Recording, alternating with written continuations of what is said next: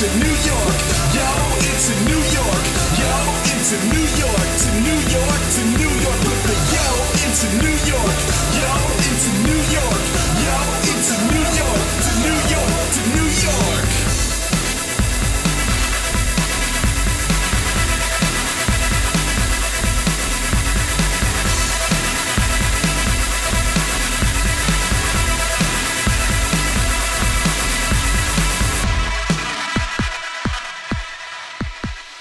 And welcome to Crash Chords Autographs. For the 50th episode of Autographs, Matt welcomes back a guest you might remember from episode 8, solo rapper and founder of the rap group Thought Criminals, Mikal kHill.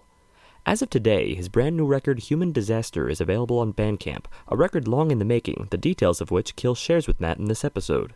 Kill also discusses his other projects, including Two Weeks Notice, The ThoughtCriminals, and a song from his previous record The Snuggle Is Real called Light of Day, featuring Jesse Dangerously.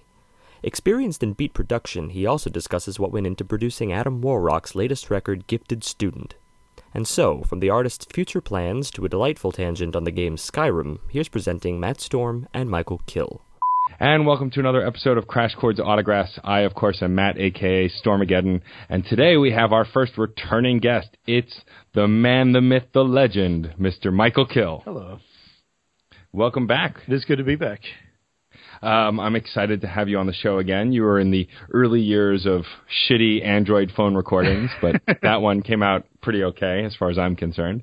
Um, since then, I've spoken to quite a few of your contemporaries as well as your bestie, Mr. Sulfur. Yes, yes. Um, and uh, who's become a great internet friend like you to me. Um, I, I appreciate always the community that you guys have and how um, you know receptive you are to everything. How much you guys like to collaborate and work together, and so it's always great to have you guys, anyone from the indie rap community, pretty much back on the show. Yeah. So thank thank you for joining me. This will actually drop um, on the day that uh, Human Disaster is supposed to come out on the 21st. Yeah. So I would like to start by chatting with that about that for a bit because the last time we talked, it had been it was probably a little over a year ago. It had been how long had you been working on that record at that point? Uh, you know, I honestly don't know for sure because there's there's stuff on the record that I I actually started in probably 2010, 2011. Um, so I mean, but focused working on it probably at the time when we talked, I'd been working on it for three years. Wow.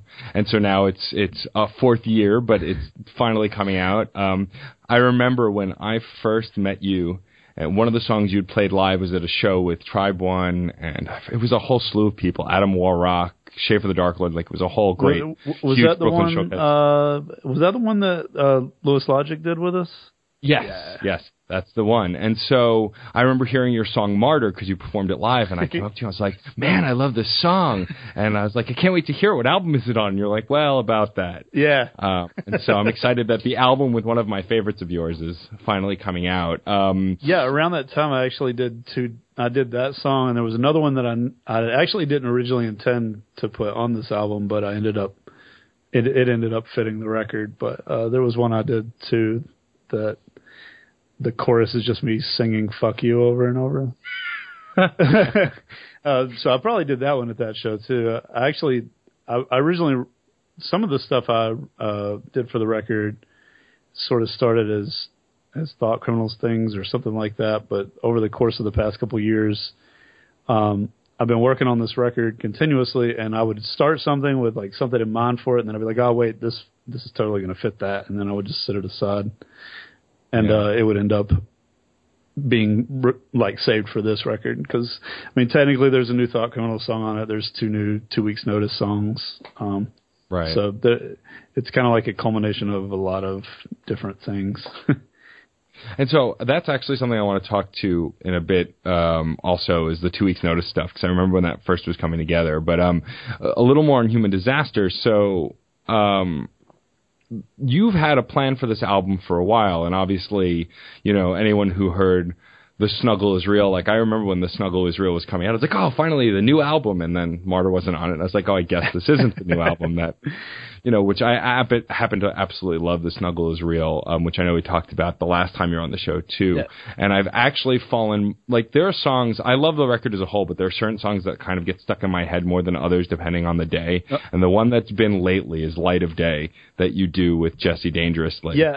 Um, and I don't know that we talked about that song last time. I was wondering, could you tell me a little bit about how that song came together? I originally uh, there were only two songs on the record that I didn't produce, and those were both produced by Cecil Nick from Autocorrect, who is kind of like um, he's one of the satellite members of No Friends, and he mixes and engineers all my records, uh, and I usually master them.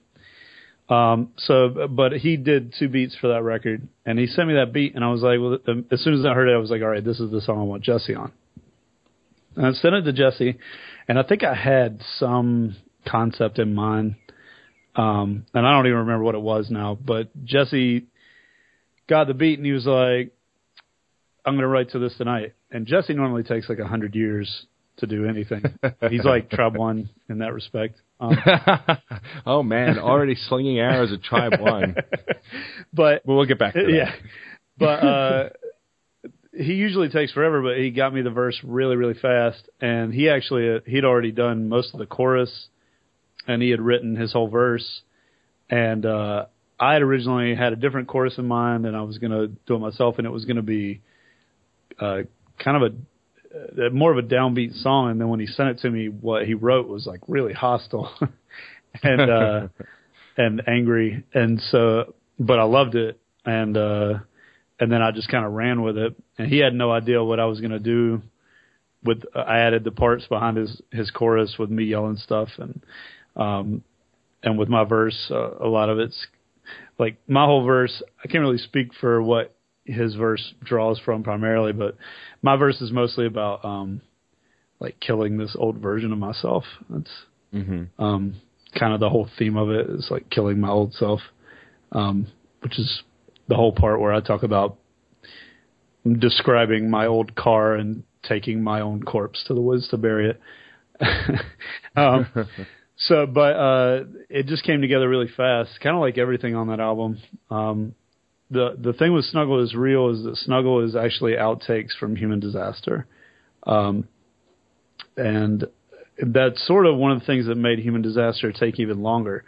Is uh, whenever I decided to do Snuggle, me and my guitarist Andy Went had been um, doing shows together, and I think we had already done like a mini tour with Chesky at that point and stuff. So like we were constantly doing shows together, and I just wanted like a writing exercise for me and him. And uh, I had all these beats for Human Disaster where I had pulled pulled apart samples and started programming stuff, um, but I wasn't happy with how the beats sounded. And so I talked to my guitarist and I was like, "Hey, so I'm gonna make like skeleton beats out of these, and then I'm gonna have you come in, and we're gonna do this whole record in a week." And so that's what we did. We did all of Snuggle. Snuggle was done in two weeks uh, out of Wow. out of beats that were effectively like I didn't think they were good enough for Human Disaster. Um, but the problem was once it came out, like it was universally regarded as the best thing I had ever done. like, everybody was like, "This is the best thing kHill's ever put out. This is amazing." Um, Don't you love when that and, happens? and that was really, yeah. I mean, that was amazing. It was, it was, it was super positive and rewarding. And I do agree. Like, I think those are, those are some of the best songs I've ever written. Um, but then it sort of like paralyzed me with Human Disaster, where I started going back and like obsessively revising every song and stuff. And, and I was like scared to, to put the finishing stamp on it. I mean, effectively, the record's probably been done um, it's been done as far as writing goes since last August, maybe. Whatever the last time I went down to Columbia and recorded in Cecil Nick's studio. Um, but w- like we were constantly adding stuff to the instrumentals and changing things, and that's not really how I normally work. Normally, I'm actually like kind of speed focused. I, I like doing things really fast and dirty. My whole process is very punk rock and and meat and potatoes in a lot of ways. Um, but with this stuff, I really like I really just hunkered down over it and didn't want to let up until I felt like everything was exactly how I wanted it. So, but I, in the past, we basically started finalizing the record like uh, permanently, like a month and a half ago, I guess. And I brought the band in, and they added a bunch of parts. My guitarist Andy and my keyboardist Jessamine Thursday. Um, him and her both added little things to different specific songs. And we had some things we revised with uh, some of the beats with the arrangements just to um, like suit some of the rappers' voices that were different than how I rap, I guess. Um, Um, the, uh, one thing I wanted to ask is, do you find yourself having trouble letting go of an album? Like I know you said with Snuggle is Real, you kind of just, you know, it's a shotgun release, pretty much, Yeah. record and release. But like for something like this, like, do you find yourself wanting to go, oh, just a little more, or oh, I just want to change one more thing? Like, are you having trouble kind of? Did you have trouble kind of saying goodbye to the process on this and letting it be? on on Human Disaster, yes. And there's been one other album I was ever like that about, and that was um, an album that isn't even in print anymore. It was my first solo record I ever put out called "This Is Not an Entrance." Um, I, I worked on it for about five years too, and it, it came out in like 2007, 2008, probably.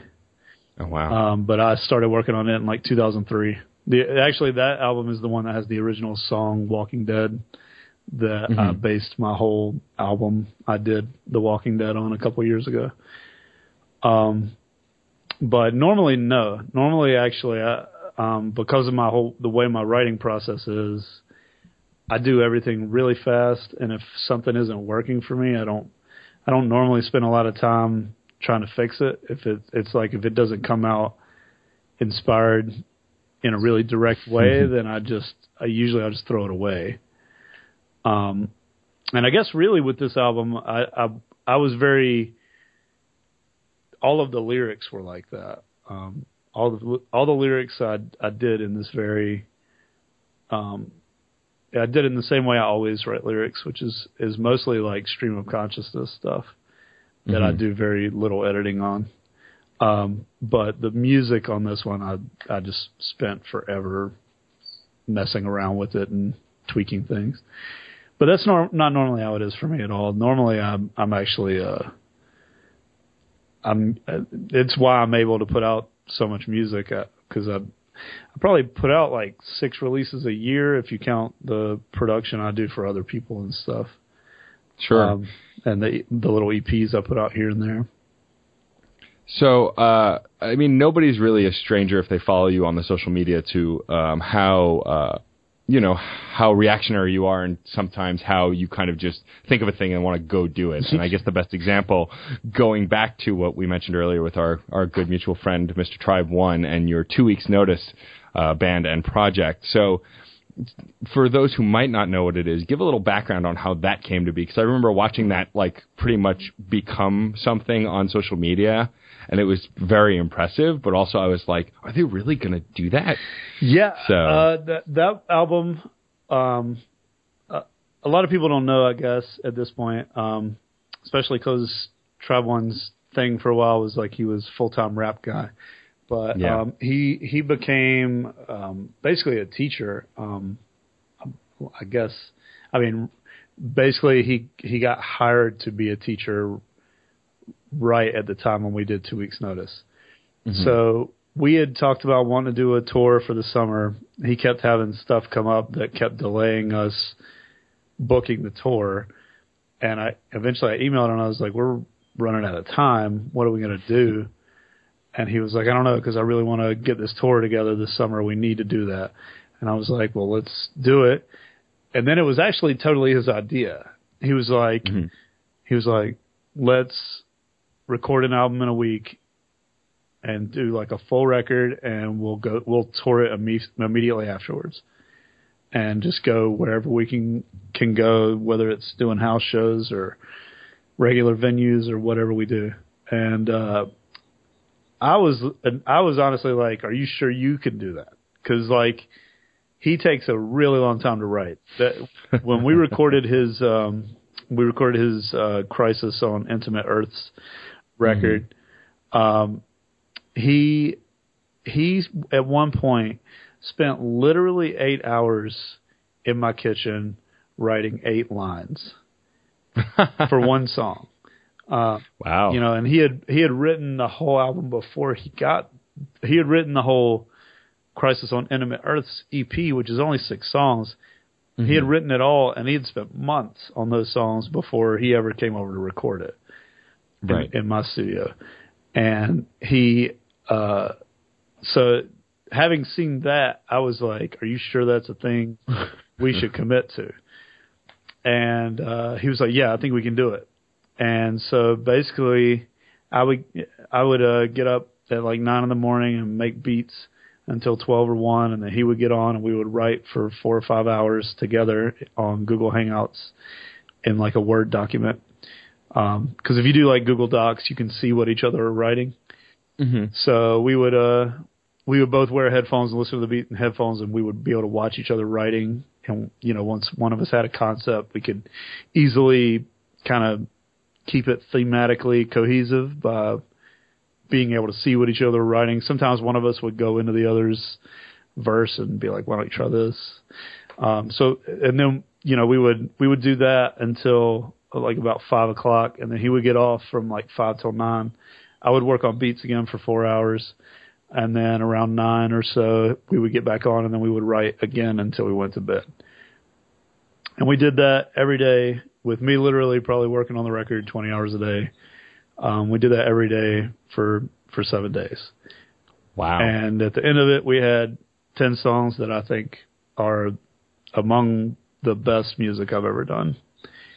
Um, and, and I definitely, it, I, I don't know, it probably sounds conceited, but I think it's my favorite stuff Niles has ever done too.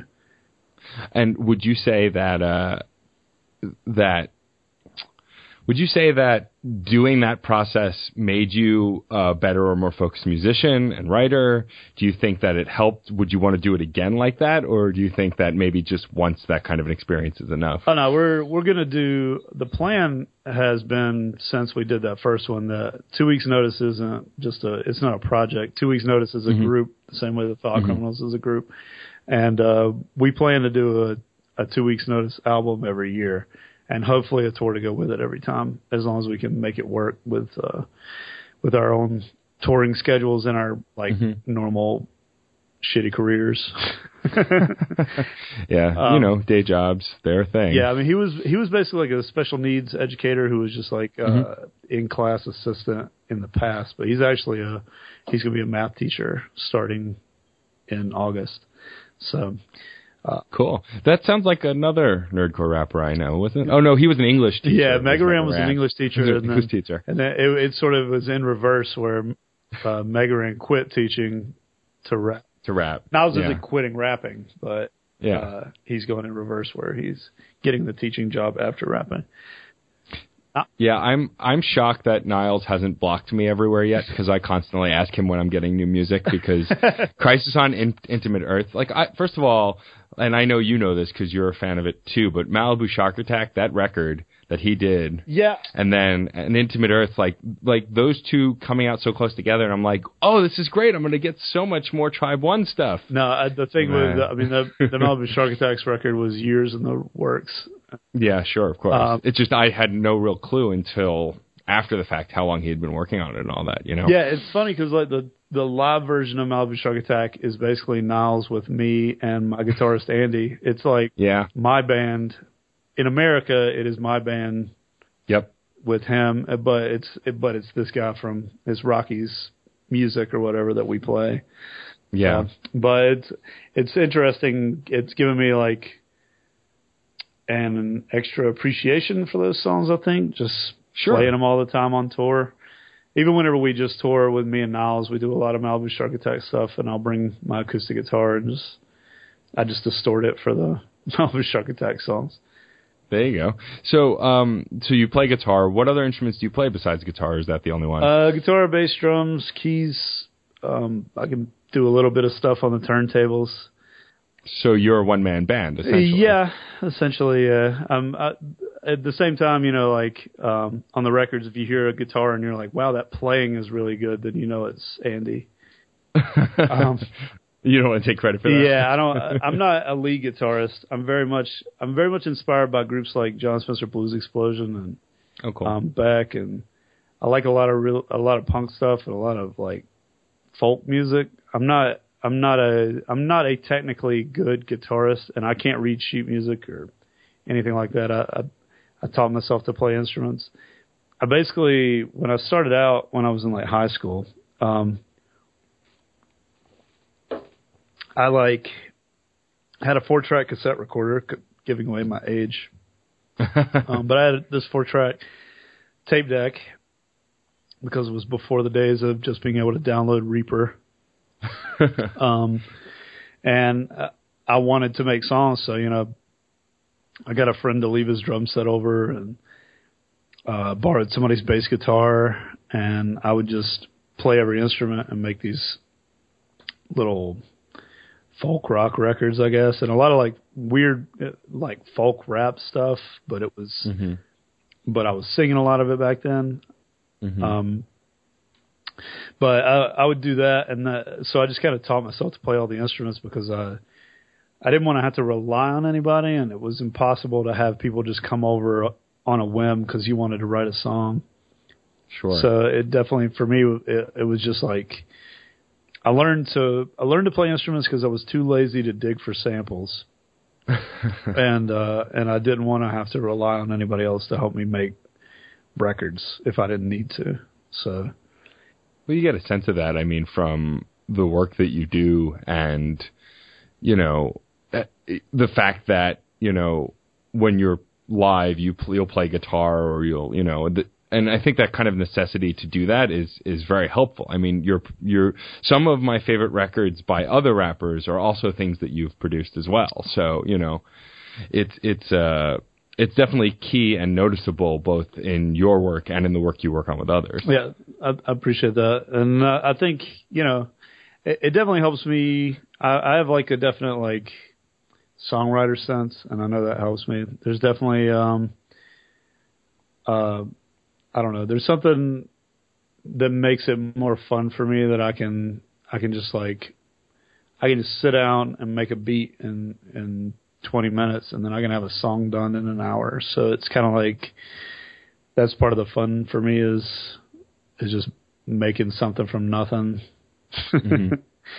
Sure. Um, I figure I'll shift the uh, subject a little bit because it's been a while since I've chatted with you on Steam, but I know you're a big gamer, Yeah. like I am as well. um, me, me, me, I think it was my interview with Sulfur where he threw down some some threats of Smash Brothers violence against you and Niles and some others. Yeah, if he was threatening Smash Brothers violence, I can promise that wasn't fulfilled. But but I mean, maybe against Niles because Niles is truly truly terrible at Smash Brothers. But um, I want. I was curious what you've been thinking of some of the E3 news, um, some new stuff coming out. Like a, I don't know if you're a Sony fan, but the Last Guardian, which is by the same people who made Shadows the Colossus and Ico, is finally coming out. Yeah. supposedly. I have not. I actually haven't owned a Sony product since PlayStation Two, and it, and it's Oh, it's wow. because my PlayStation Two died, um, like six months into me owning it, and then they wanted me Oh, to pay to re- have it repaired, and uh, so I just like, I was just like no, and I just got I just got a GameCube, and then I never played PlayStation Two again. Um, so I sort of I've never owned a Sony thing. Um, I mostly play games um lately. I, I mean all the Wii U stuff that's like Sure. there's tons of Wii U stuff that's great and I I play that stuff on console, but mostly I play everything on PC at this point. That's what I had figured. Yeah. Um, did you see the trailer for the new Legend of Zelda I- that I- that came out yesterday? I did and it looks it looks amazing.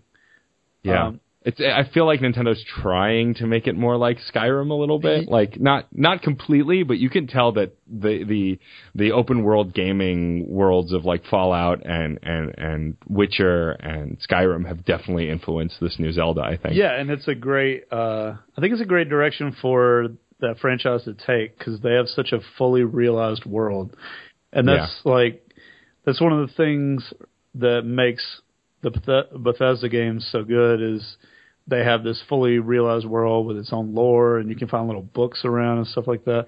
Like having that with a, a an official Zelda game that is securely tied to that, the lore of that world is going to be like amazing. It, Sure. It's such a natural move for them. And I think to a degree you could kind of see it moving that way even with um I don't know why I'm blanking on the name now. It's the one they just recently put out again in HD, but the one they put out on GameCube, like where it was the first like really realistic Zelda. I, I think you kind of saw it was going to go that way Yeah. at that point. It just wasn't there yet. Oh, you're thinking of uh, Twilight Princess, yeah, I think. yeah. Yeah. It's funny though because as much as I'm excited about that Zelda like um Link Between Worlds which came out for the 3DS a year or two ago, like that might be my favorite non like fully realized 3D Zelda game Yeah? because it was just so it was just so good and it was based on the model of Link Link to the Past, which is also one of my favorites. And so, like, it had a fully orchestrated soundtrack. It it was kind of a spiritual sequel to Link to the Past, and so like, you know, it was kind of nice to have that old school kind of Zelda feel, even though I like the 3D ones as well. Yeah, I uh I really liked I think you know like I love Wind Waker and I and like Yeah. a lot of people didn't. I remember even at the time that was before the days of internet outrage, but like the, everybody was mad when Wind Waker came out. I remember that Sure. being like a thing. Everybody was pissed. Like they turned Zelda into a cartoon, but uh I I love the art design of that. I like really stylized things in general. yeah, I think that's Sure. that is one of the things though that I like about the new one is it looks like it looks realistic, but it has the same vibe. Um, more than Zelda Skyrim, I would call it like Zelda Oblivion. oh sure, yeah, I could see that. Oblivion actually had that. It still had an element of a fantasy vibe that Skyrim to me totally lacks. Yeah, Skyrim kind of was too too real. Yeah, exactly. you know? That's why I'm not excited about um, the idea of a remastered Skyrim. When uh, like. I read earlier, like it's gonna be free for PC users, and I use it on PC. And not, the only thing I thought was like, great, another way for them to break all my fucking mods. yeah. So- no, exactly. It's like I originally got Skyrim on the Xbox 360, Mhm. And then when it was on sale for like ten bucks on Steam, one of my best friends had heard me bitching about how I've never used any of the mods, and so she bought it for me and sent it to me, Nice. and then I fell into a deep well of downloading mods. Oh, and- yeah. and playing that game again. I have modded that game till it crashes so many times. Same. and it's like, and then you have to figure out which mod crashed it because you have so many mods on yeah, and I actually I bought it. Um, I, I my whenever I got this job I have now, um, I I don't remember what I where I got the influx. Oh, I did I did some like music commission work, and I took all the money that I made um, for this thing somebody hired me to do. Um, for a, a video game thing, and I I put all the money toward building a, com- a gaming computer for my wife Oh, nice. because she she actually games way more than me um, at this point probably. Um, so I, I built her one, and then uh, I got her Skyrim. Like I bought it right off the bat, just because she she's beaten Skyrim so many times, all all the way through with different playthroughs. Uh, I I was like, well, you know, you've got to play Wyrmstooth and all these like mods where people have built full extra islands and stuff like and so she's been digging that so far That's awesome. Yeah, I think the game that sucked me in the most and that I played the most hours of were the Mass Effect series, just because I wanted to see every ending and every option, and like I played as Femshep and Male Shep, and Yeah. I wanted to see the different romances and. you know it- With Skyrim, Skyrim with Skyrim, when I go back to it on the PC now, like I'll boot it up and I'll see that I have 13 quests and I'm not sure where I am in the story and I'll not know what to do and I'll be like, well, this is like real life and I have too many responsibilities. I can't do it and close it. You know, Yeah. I get overwhelmed. with oblivion i beat oblivion over and over again Sure. um, I, the only reason i ever bought an xbox 360 was so i could play oblivion and uh and honestly i like oblivion better than skyrim which i don't think is a very popular opinion um no. But one of the reasons is like the score is so good, and I Yeah. I like I don't like Skyrim's countryside.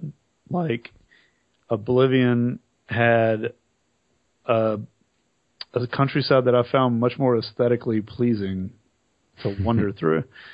And uh, the score was really interesting. I, I actually have a playlist of just um, Jeremy Soule's score for Oblivion and the more like downbeat songs from Skyrim, and that's pretty much like what I sleep to every night. Like, Nice.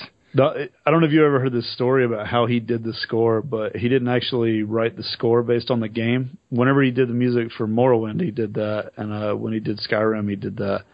But when he wrote the music for Oblivion, he had actually gotten in a really bad car accident, and he was in a coma for like two weeks or something. Oh, geez. And when he woke up, he wrote the score to sound like the music he heard in his head while he was in a coma. So it's Wow. like if you know that when you listen to that music and how ethereal it is, I don't know, it kind of makes it cooler. yeah, sure. Well, I found as like doing music uh, reviewing and album reviews as long as I have, there are often times where we won't pull. You can't find possibly every bit of information on every album that's ever been made. Um, and so, like after we hear an album, we hear a cool story about how certain things were written, and then you go, "Oh, well, that actually changes your perspective on the music." And it's true. I find, especially like getting more personally connected to you and Niles mm. and Shaffer and like all of these artists whose music I loved even before that. Mm. It, it adds a new perspective to a lot of the stuff. Like the fact that when I have a bad day and I listen to some of your more depressing songs, like it helps me cope because I know you and I know that you're writing these things from a similar place because you were going through some shit. you yeah, know? yeah. And that's definitely like to my mind that has always been like why I'm supposed to do this sort of thing. It's like my idea of like what I want to accomplish with my music is basically being for somebody else like what Elliott Smith's music was for me Sure. or is for me, I guess. Yeah, sure, sure. Although he's not making any new music obviously, but obviously. Um, uh, so let's talk a little bit. Well, I figure you know we've tortured some of the listeners who came here to hear you talk about music enough with some video game talk, and we can come back to it. Yeah, yeah. But um, uh, now that you've got Human Disaster pretty much done, it'll be out as the listeners are listening to this podcast. Um, what's the next step? Like, what do you want to do next? Do you want to hit the road and try and do some touring? Are you going to start working on another record? The only thing I'm, I know that we plan to do a two weeks notice album and tour, and I know our plan is to do the like a West Coast run for that because we've never done that. I mean, Niles has toured the West Coast. Obviously, he's toured with MC Chris and and stuff, so he's on the West Coast. But I've never really played on the West Coast, and I do have a pretty good contingent of fans out there. I think Mm-hmm. so and some friends out there. Um, so I think that's like the next big thing. I have like a I'm doing a show in Brooklyn with um, Dual Core and Shaffer the Darklord on the 25th.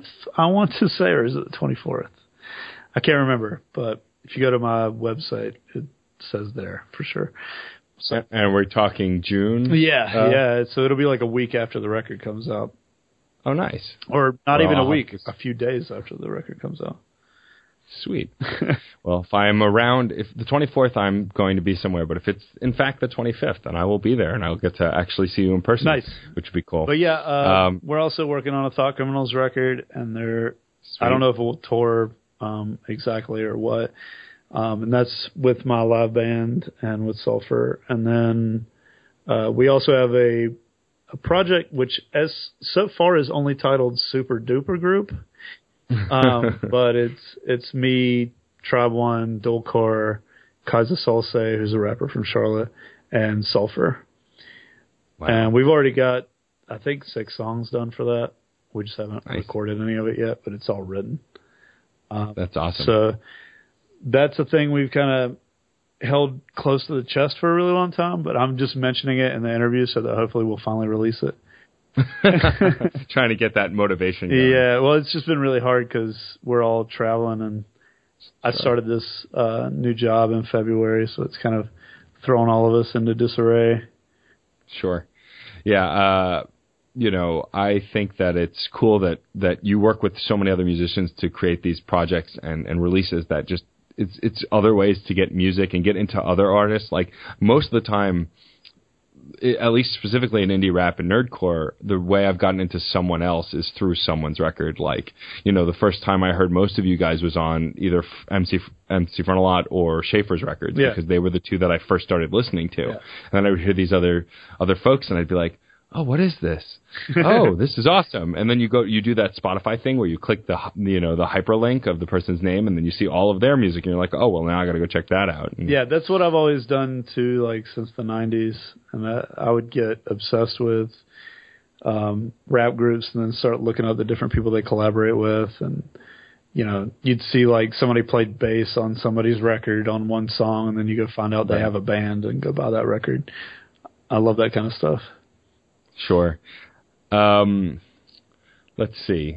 So, uh, with two weeks' notice, and you're planning on touring that again, is that what was the so the initial inspiration, as you were saying, is you wanted to cram this tour into uh, us, you know, uh, and the album making into too short period of time. The name of the group, Two Weeks Notice, is that just pretty much born out of the amount of time that you guys were trying to get everything together to get and for the length of the tour? Kind of. Um, you know, like people when we first announced the name of the record, lots of people were like, "Does this mean they're quitting?" And, oh, sure. and I, I think in both of our minds there was a moment where we're like, we could just stop after this. uh, but uh, but that's not what we did. You know. Um, so I I do know the only thing I plan on doing for a while after after Human Disaster comes out is like group projects. Yeah. Kind of like I feel like Human Disaster is like my last big statement is Mikal kHill the solo guy. yeah. So there'll still be like two weeks notice and ThoughtCriminals albums and other different group projects, but I don't know when I will be doing another like full on solo Mikal kHill record like this.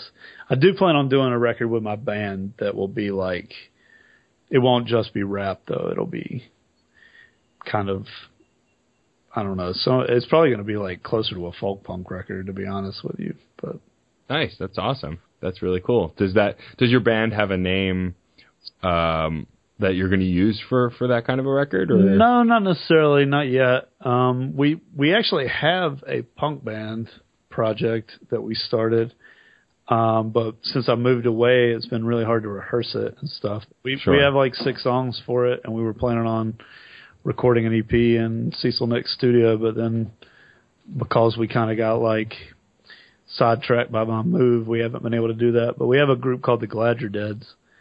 Um, Oh yeah. and Sure. there's like, I think there's one song on Bandcamp, but it was just like a demo so that we basically wanted to put one song up so that when we emailed somebody, like, we want to play this show, we would Yeah. like have a link of what we sound like.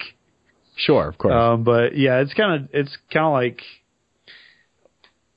uh, we only have six songs, so it's hard to say like what dir- what direction that stuff would fully go. But a lot of that stuff was kind of like Dinosaur Jr. was or Seb Yeah, or sure. Sebadoh Mhm. um, or Heatmiser. Like they're kind of like it was definitely kind of like '90s like '90s version of folk punk. yeah. Totally. You know, not exactly grunge stuff at all, but it was definitely punk and folk inspired music. yeah. Um, but that stuff was a lot harder for me to write lyrics for, ironically, because because you say less, so you have to think more about each word. Sure. I guess you know sometimes sometimes when you're cramming a ton of language into a small period of time, you can kind of just throw out what works, and then you know. Well, you know, with rapping, it's like rapping's like drumming. Um, and one of the things that I think is interesting about me and Tribe One working together when we do the two weeks notice stuff is um, the thing I've said for a while is is Tribe One raps like a technical metal drummer, and I rap like a jazz drummer. Like Nice. everything I do is between the notes, and I do a lot of really weird stuff with my cadence.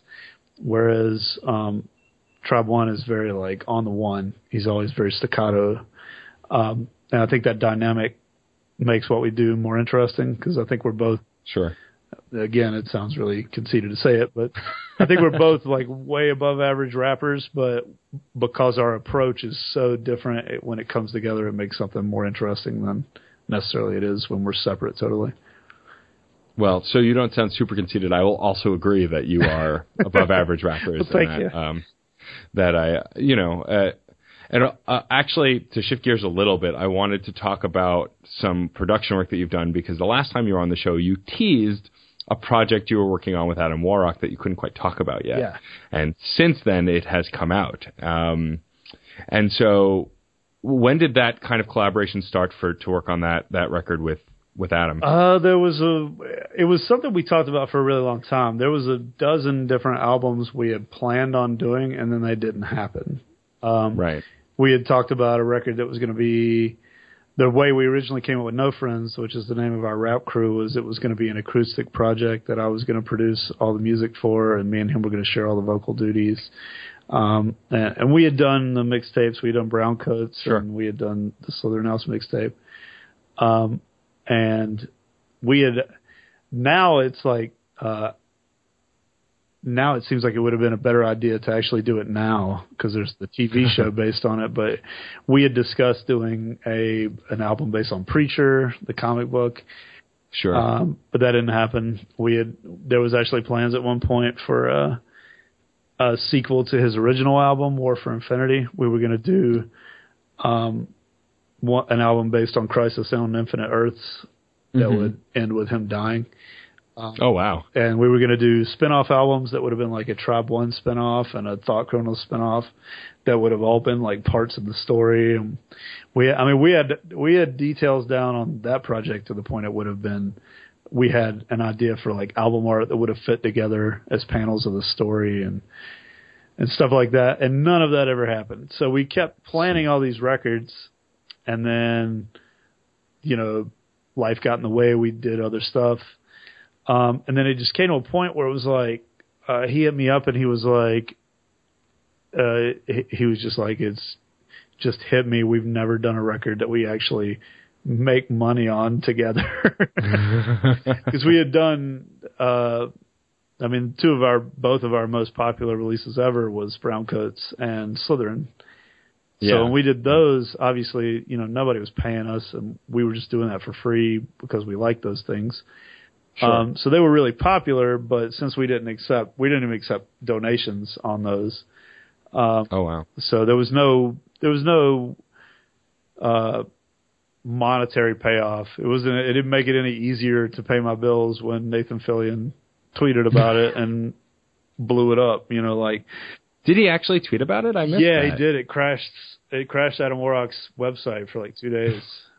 Wow, that's that's awesome. yeah.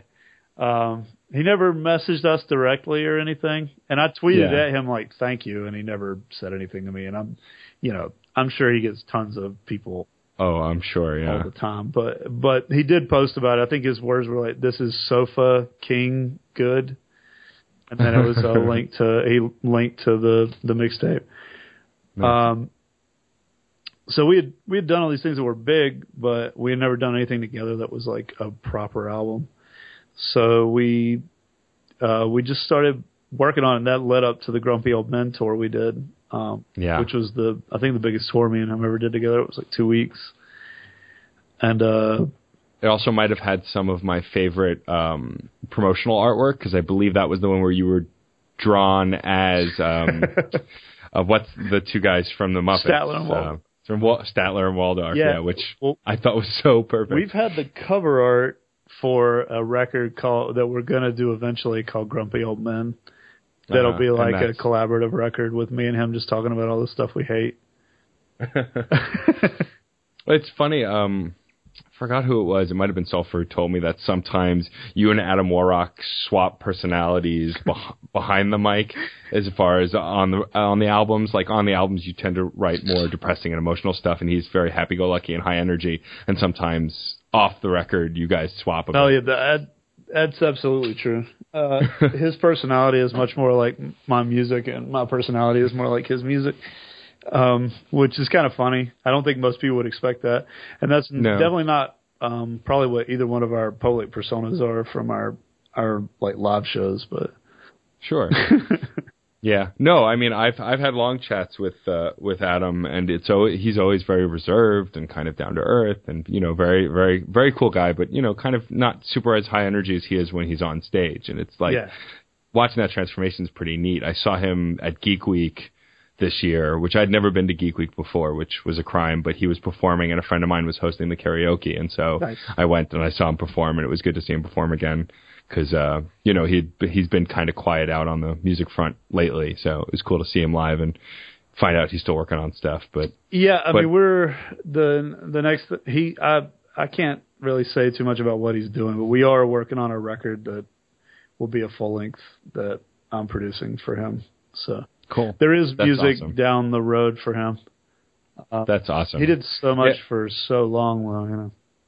I mean, yeah. Well, I think that's part of it. Is probably anyone else had taken this kind of a break, no one would have said anything. But because he's he does like there's a, a month where he, you know there's a day where he does 24 songs in a day, and you know there's like you know weeks where he releases a song every day, and so like he does all has all of these releases, especially on YouTube for so long. It's like after like a week, someone's gonna go.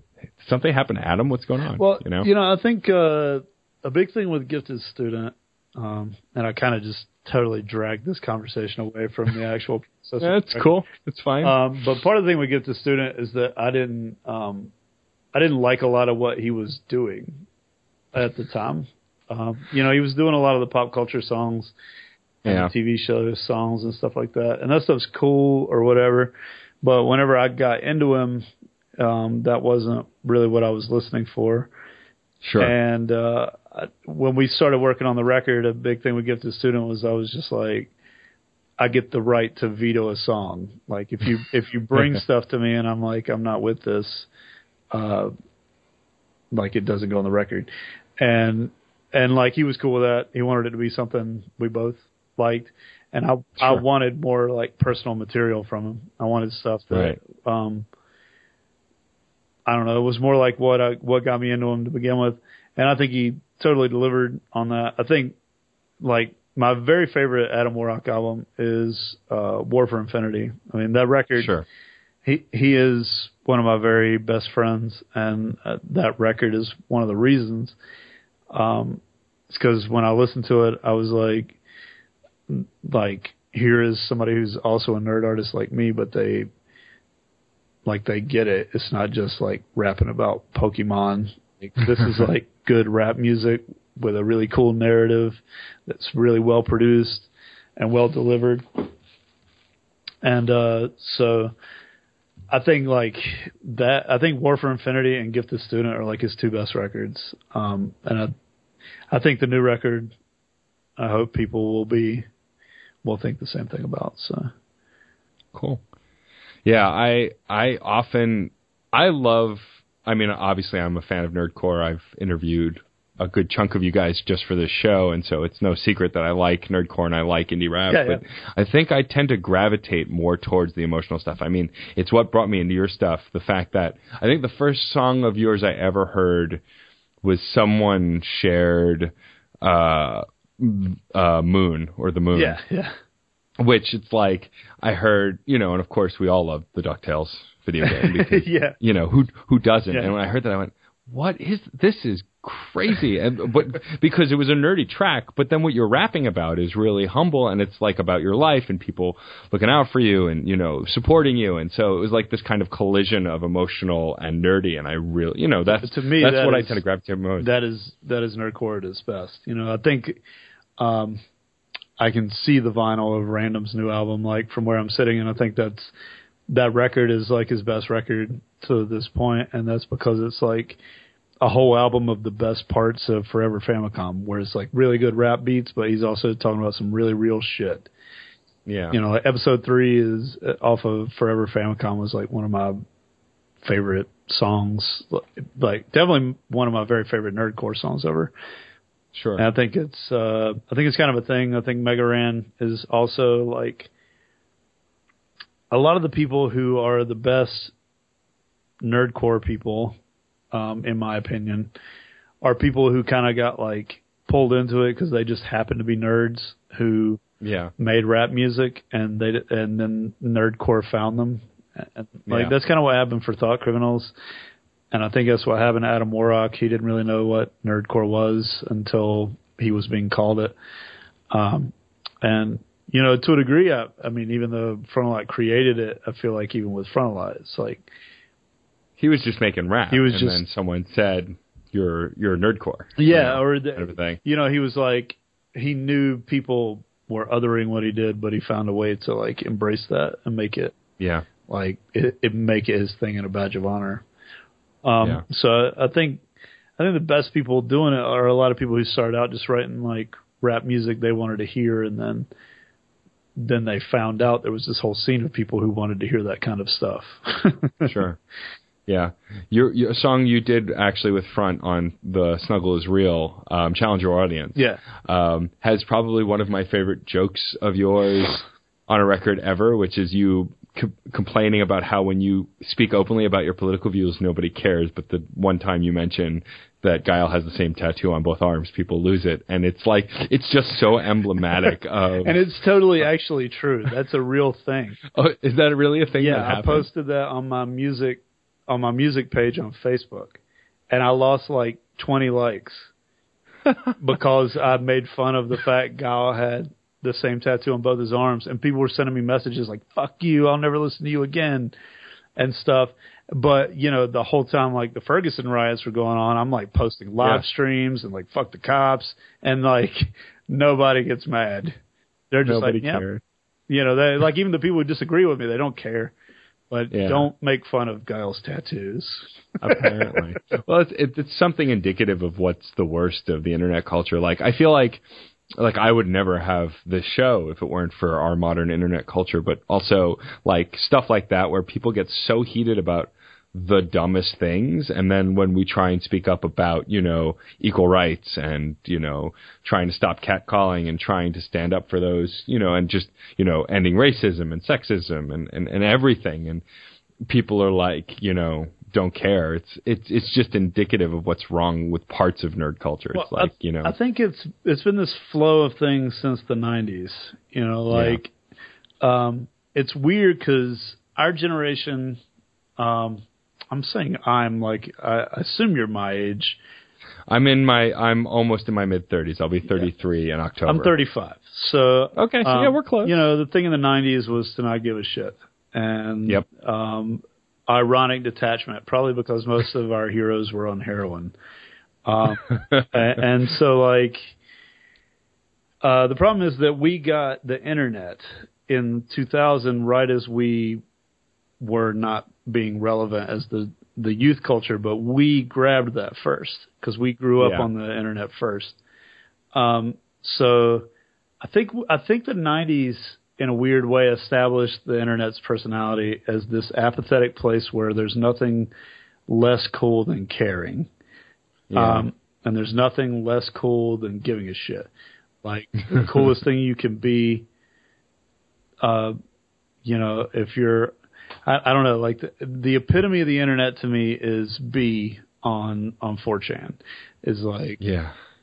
just this like uh totally nihilist emotionless thing just doing it for the laughs um Yeah. and i mean that's not totally what b is but you know distilled to what it became i haven't been there in years but Yeah. whenever i used to visit it a lot like 10 years ago that's definitely what it was Sure. um, so I, I don't know. I think I think sort of to a degree, uh, like our generation is who's actually to blame for how the internet has wound up and the aesthetic of the internet. Um, and it and you know I think it's bled into every part of American life. It's definitely assisted in like it's why stuff like the Tea Party happens and Yeah. Donald Trump happens is you have this utter backlash against like giving a shit about anybody but yourself yeah. and and just that's just how it is.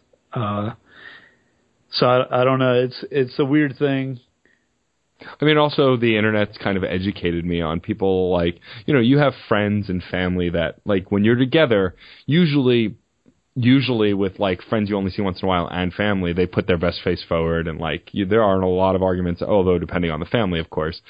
But, you know, with the internet, you can find out that your brother's friend who you only saw once a year is actually a, you know, a raging Republican who hates gay people and you had no way of knowing because he would have never said that to you, but it's on his Facebook page. Yeah, you know? well, I think it's interesting. A lot of people think that that's bad. To a degree, I oh, it's not. I think it's yeah. good. Uh, like, you know, um, like w- my wife and one of her old friends fell out really hard, and a lot of the reason was just like um, the way her old friend like truly hated poor people, and we were Right. at like such a broke point in our lives, and it came to this point where like through what this person posted all the time, we were able to recognize like this person does not respect us as people Yeah. you know like uh and and you know it's uh, it's, it's something you know jesse dangerously is of all my friends probably the most vocal about this kind of stuff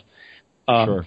but whereas his whole thing is um his whole thing has definitely always been more like women's rights and my whole thing has always been like the class war. Um Sure. and and uh but um you know one of the things he's talked about in the past is like whenever you make jokes about a certain thing or whatever and you're belittling what your friends are that you have that fall in line with that and people just don't think about that. And then Sure, of yeah and you know it's like you're treated like you're you're like because you're not okay with being treated like a lesser person uh that that makes you weak somehow. Mm-hmm. But you know, it's always from people who don't have to deal with that kind of stuff on their own, with it being pointed at them. So, I don't know. Yeah. Uh, I think I think the internet's big benefit for me is it's definitely made it easier for me to educate myself on on different yes, things. absolutely. It's made me more aware of like other people's perspectives. Um, and and obviously, like I wouldn't have a fan base without the internet necessarily. I've been able to to accomplish a lot, and a lot of it is because I had the internet at my disposal, and and I- was able to find people outside of the area where I lived who liked my music and stuff. That wouldn't have been possible 20 years ago in the same way that it is today. For sure. Yeah. No, um that's like for me, like I've been DJing, you know, I've been a nightlife DJ for a little while now and doing burlesque shows and meeting tons of awesome performers and awesome people through that world and like catcalling to me was not a thing I ever thought about just cuz I'm a I'm a straight white dude. And so like, you know, what do I know of catcalling and then hearing them all complain about all of this stuff and the terrible things that these guys are doing and saying and it's like oh now i've learned a thing and now i can help try and fight to make it better for these you know people and help them or at least be on their side and understand and not you know it, it's easy to be ignorant when you're not experienced the thing and then you can learn a lot from the internet because there's so many voices that you can connect with so easily Yeah, I think I don't know. I think it's also part of like getting older. You know, Yeah. Um, being callous is definitely like a privilege younger people have in certain ways. It's Sure. weird because you get callous in different ways as you get old, but but you know, um, I think the version of, of who I was when I was like 21, you know, was not who I thought I was. Um, yeah it's like only until I'm like I'm now like 35 years old, and it's like I'm finally attaining something closer to who I thought I was to begin with. Yeah. sure. Oh, and I should set the record straight that I, I did the internet thing where I quoted, you know, you know, the thing you say, oh, I'm a straight white male. What do I know? Is I'm, I'm a white male. Straight, not necessarily. But, you know. yeah, yeah. But I pre- but I married a woman and I present as straight. Yeah, you yeah. know, like someone who who looks at my life will go, oh well, he's married to a woman, so clearly he likes chicks, and that's half true. And so, but it's that thing of it's it's. I think it's important to make that distinction because it, it's that thing where even though I'm not completely straight, I present that way so someone would think that maybe I'm not sympathetic where I am. And it's, you know, you learn, I've learned so much on how to talk and what to say and what to understand to be kind to people's feelings because, you know, everybody deserves to be heard and, and to have their, their their rights. And you know, the the internet's taught me a lot about that too, and educated me on those things that I didn't necessarily know. You know, for for for whatever it is. And I think that's probably I agree with you. My favorite thing about it is even though it can be a cesspool of terrible, which you know, I mean that's the internet. Um, it can also very well educate you on a lot of things that you didn't know about that you can be proactive about and support and that kind of thing too. Yeah, I think it's one thing with just in general with the internet, the blessing and curse of it is it used to be um, you had to be really talented at doing a thing like writing or singing or whatever, and then somebody who had money had to step forward and like raise you up to be able to Yeah. shout down to everybody. Yeah. Um, a- and what the internet has done is it's taken away that ability to raise you up um, for anybody but the most sought after artists like Beyonce. But if you're like, if you're you know me or or even somebody who's more successful than me but still independent and kind of smaller like Chesky, it's like what the internet has done is it, it, nobody gets raised up anymore. At this point, everybody's put in the same room and they're all shouting at the same time, and you're and it's kind of like a thing where every idea is ex, is ex, expressed equally loud in the world of the internet. So you just end up in this room where everybody's shouting and you're desperately trying to like figure out what any noise is because there's just so much noise. yeah, exactly. and, and it's the blessing and curse for art because it's like you know with you can segment off into your type of noise like you know we have the nerdcore scene and the indie rap scene and there's the folk punk scene and the emo scene like you have these scenes that will like unify behind you but you never it's not exactly the same and and that you know like the industry has changed you can't like going gold now is a big deal in a way that it wasn't 20 years ago but Sure. a lot of that has to do with the fact that like you can't promote the same way because people's attention is divided through their niches now so much more Yeah. hardcore than it used to be like subgenres and micro scenes and stuff that's like that is the future of music. And it is not a way people will be able to sustain themselves without as just an artist and stuff but it's not necessarily negative it's just how it is. It's like that's the progression of art Yeah, totally.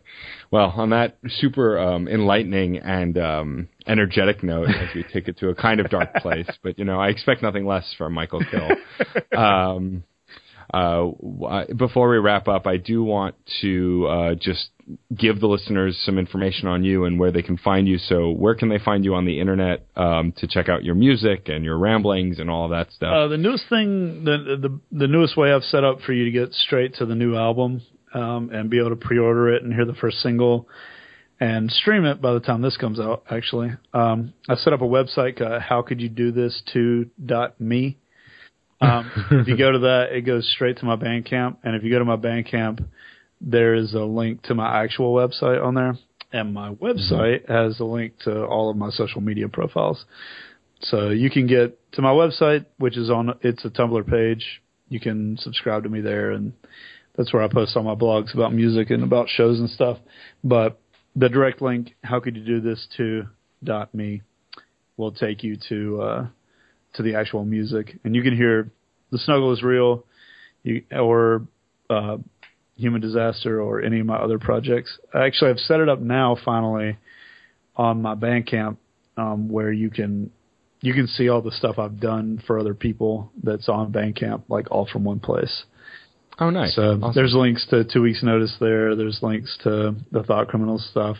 There's links to Gifted Student that I did with Adam WarRock. Like all that stuff is all there. So Great. Well, I urge listeners, if you enjoyed this conversation, check out uh, Mikal kHill's stuff. Um, Mikal, I appreciate you taking the time to chat. Um, I, I've said it before and I'll say it a thousand times. I love the community of musicians that you're in because I've made such great friends over the internet with you guys over the years and we interact online and it's always a pleasure when you get to come here live. So hopefully I can make it when you're here later this month. But uh, thank you so much for taking the time to chat with me. I really appreciate Hey, it. thank you too, man. All right. You have a great night. Take care, kHill. You too. Bye. Peace. The Yo it's a New York. If you enjoyed these interviews, please subscribe to this and the Crash Chords podcast on iTunes, where you can also rate us and review us. You can also like us on Facebook, follow us on Twitter at Crash Chords Web, our Tumblr, and our YouTube channel.